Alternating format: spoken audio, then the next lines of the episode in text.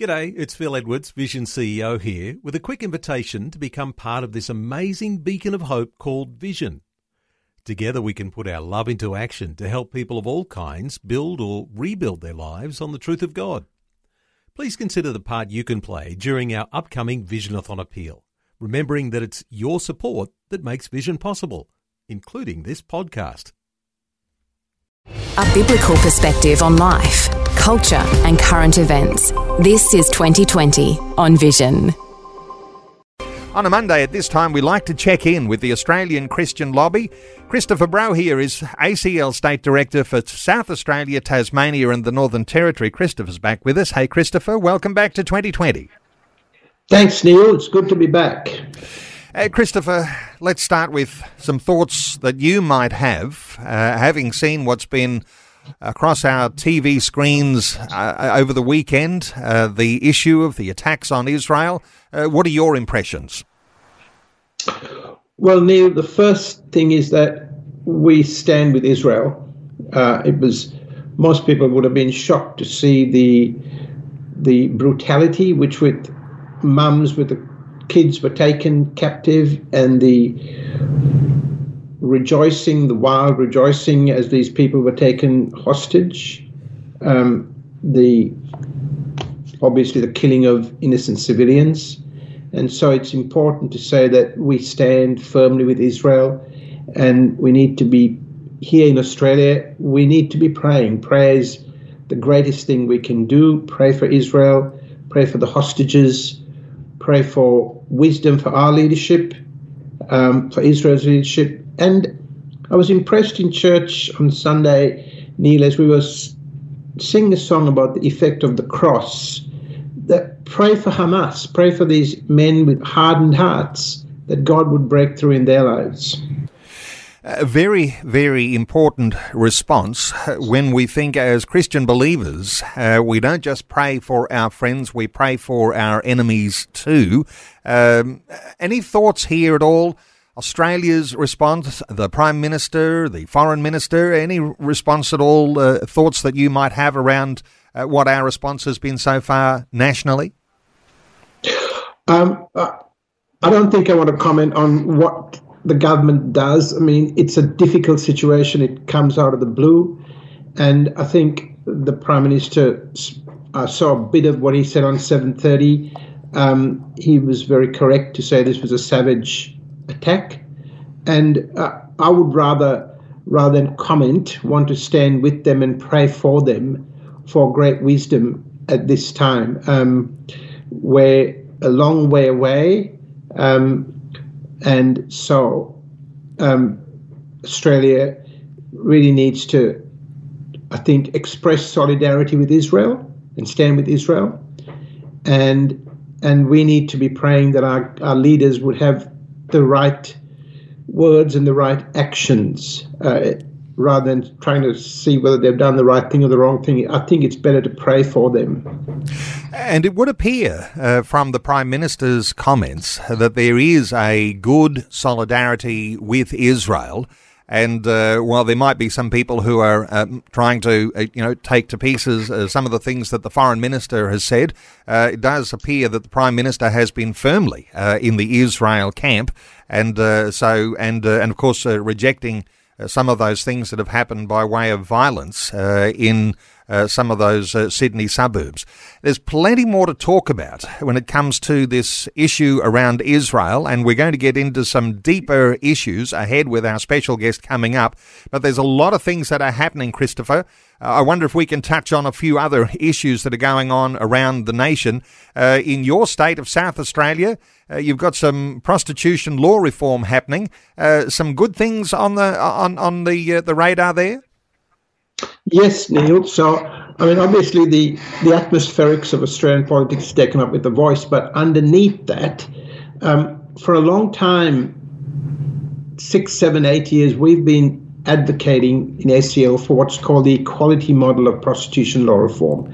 Rather than decriminalisation fully, as in Victoria, as Queensland's about to do, uh, regretfully, and New South Wales has in large part, this is a model that comes from Sweden and has spread through Europe. So uh, France, um, Ireland, Northern Ireland, Canada has adopted it, and very recently the European Parliament came out in support of it. So what this does is decriminalizes selling of sexual uh, services. It recognizes that most women are not in there voluntarily, but it's a choice they make because they have no other choice.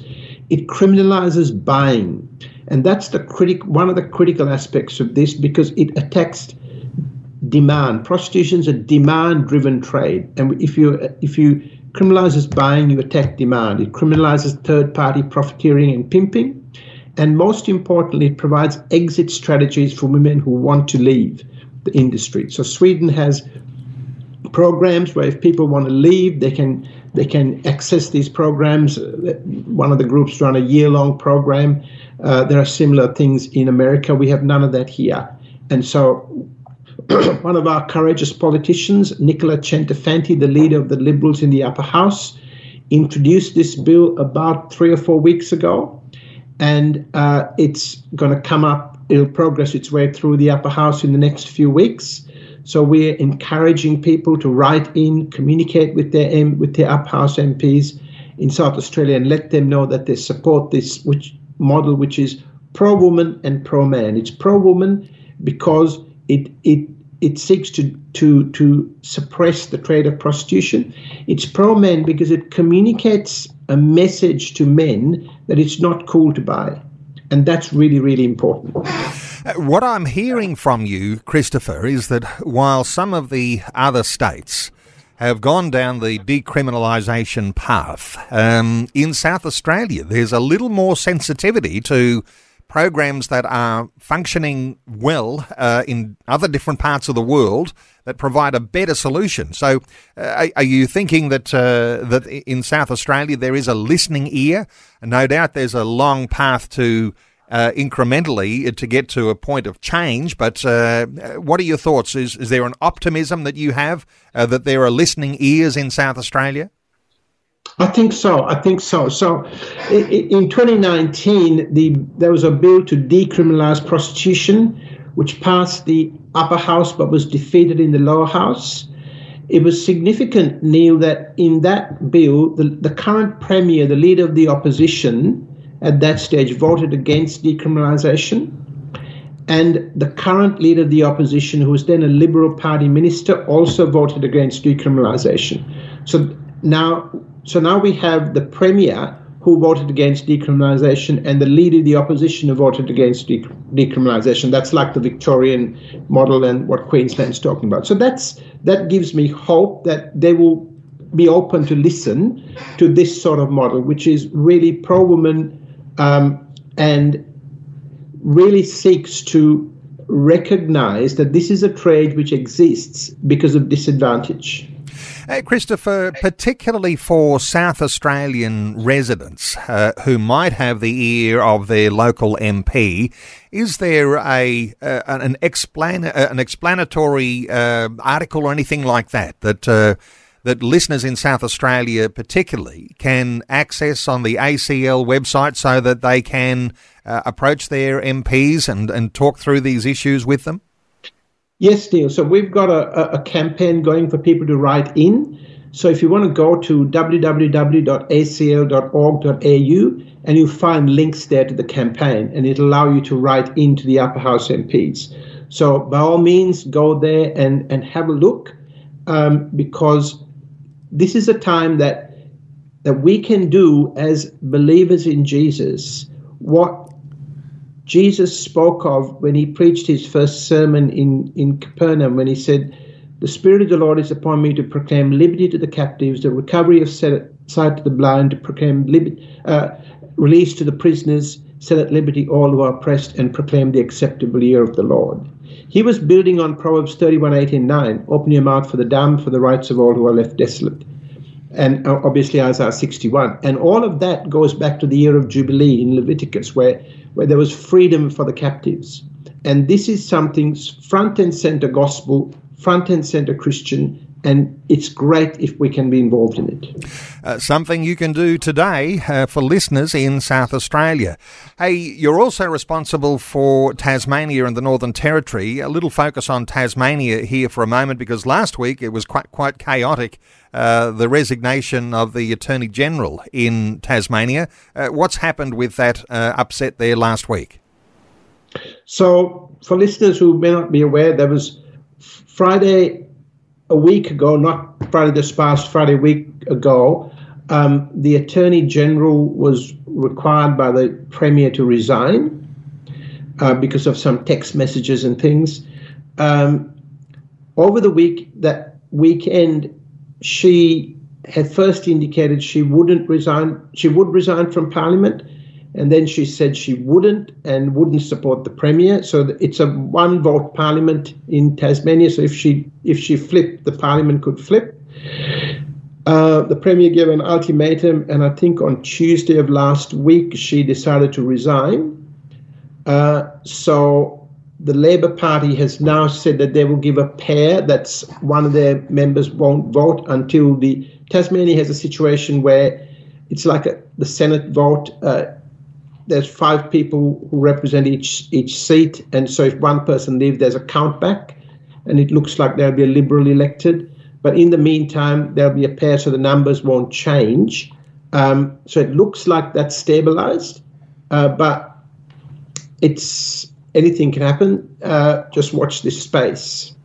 As we will over the weeks ahead, uh, let's talk uh, issues uh, some developments that are happening internationally around uh, sex confusion, uh, particularly coming out of the UK, and uh, what that might mean for Australian thinking on, on some of the major issues that are confronting uh, state and federal uh, parliamentarians. What are your thoughts on what's changing in the UK? So, Neil, this is a this is a massive issue. In our schools, uh, children are being taught from primary onwards that they can choose which sex they are, that it's fluid, you can choose. That's then backed up by a medicalized treatment called the affirmation model, which at its core says children know who they are. And so if they want to change and take irre- irreversible medications like puberty blockers, cross sex hormones, and then devastating surgery, mastectomies, etc., they can do that. Now, the rest of the world has woken up to this. So UK has shifted completely away from that, and they don't do that to children unless it's in very confined situations. The movement started in Finland, where the Finns woke up to it and moved away. Sweden, now Norway, France, many states. But unfortunately, we still haven't woken up to that, so we're fighting hard to get that message out. On the back of that, there are laws in Victoria which, in effect, mandate affirmation therapy and affect even parents. We heard a story recently of a, a, a young person who was wanting to uh, transition, and her grandpa had written to her saying, Don't do that. And he got a letter from the Victorian Human Rights Commission saying that could be in breach of the law. That's, that's what's happening in Victoria. So Tasmania has been thinking about that, and we've been fighting hard against it. New South Wales is thinking about it, and we're fighting hard to to require the Minns government to hold to its election commitments, which said they wouldn't uh, affect voluntary treatment, etc. So, really, we're crying out to politicians to listen to what the medical experts are doing overseas. We are behind the times, and we're actually hurting children.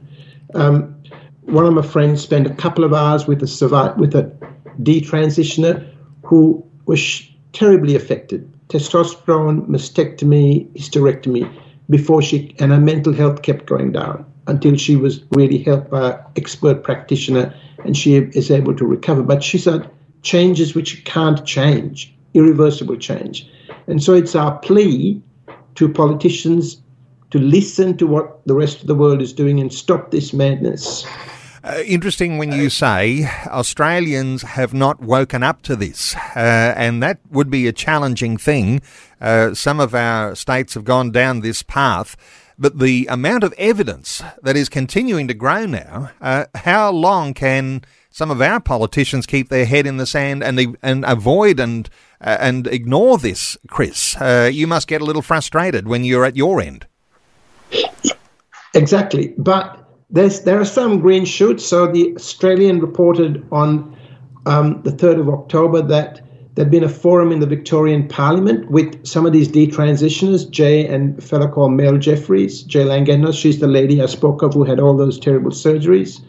Dr. Jillian Spencer from Queensland, uh, some psychiatrists and plastic surgeons, lawyers who were all speaking in the Victorian Parliament about this and asking for a change. So there, there are those those green shoots, if you like. Uh, there was the program on Channel Seven uh, about three weeks ago, which which exposed what's happening to some degree. They had a mum there speaking and a detransitioners. So that's all good, but we've got a lot of work to do. And every day that this continues, more kids are affected for life. So it's one of the serious, serious issues that uh, at the Australian ran an article a few weeks ago that this could be the biggest medical scandal of this century. I'm sure it is. Uh, Christopher, come right back to a personal level with families uh, for a moment here, and uh, we always love your insights at that sort of legal and parliamentary and those sorts of trends levels. Uh, what are your thoughts here? Uh, for mums and dads and that dinner table conversation, is this something that needs to be raised? Uh, that, uh, you know, children need to be prepared for understanding the truth about these things uh, as, as well as adults as well. What are your thoughts here for parents uh, who've really been under a lot of pressure, as uh, you know, with schools and such things. What are your thoughts for parents here, and how they might just be communicating with their own children around issues like this? So, Neil, my conviction is we have to go back to God's word, which puts the primary care for spiritual development for children on parents and particularly fathers. And it's my conviction that we have to start from day dot reading God's word in the home and reading those initial chapters of Genesis, which tell us who we are, that we are created male and female, both in the image of God, both co-equal as as as creations of God, but binary, male and female. That, and if we do that first with our kids, then when they hear this alternative wrong doctrine, because it is a doctrine, it is a spiritual doctrine, they will know look, that's not right. This doesn't sound right. That's not what we learned. If it's flipped, and if we don't do that in the home and they hear that first at school, when they hear the the, the, the, truth from the scriptures in home or in Genesis, then they'll think, hang on, is that right? Because this is what we were taught in school. So it's really being we're being forced to fulfill that responsibility. That is the greatest thing I believe that we can do. Well, what outstanding wisdom uh, from you, Christopher, from day dot. Come back to Genesis, uh, which can tell us who we are male and female, created in the image and likeness of God. So many of the ethical issues and challenges we face now uh, could be resolved if we had an appreciation of understanding who we are according to God. Uh, let me just point listeners on these issues we've been talking about today, and you might find a whole lot of other issues there too that are challenges right now. You can get great insights, uh, resource. You can keep up to date with what's happening at acl.org.au. ACL is the website of the Australian Christian Lobby, acl.org.au. Christopher Brohier is ACL State Director for South Australia, Tasmania, and the Northern Territory. Christopher, thanks so much for great insights once again today on 2020. Thanks for taking time to listen to this audio on demand from Vision Christian Media. To find out more about us, go to vision.org.au.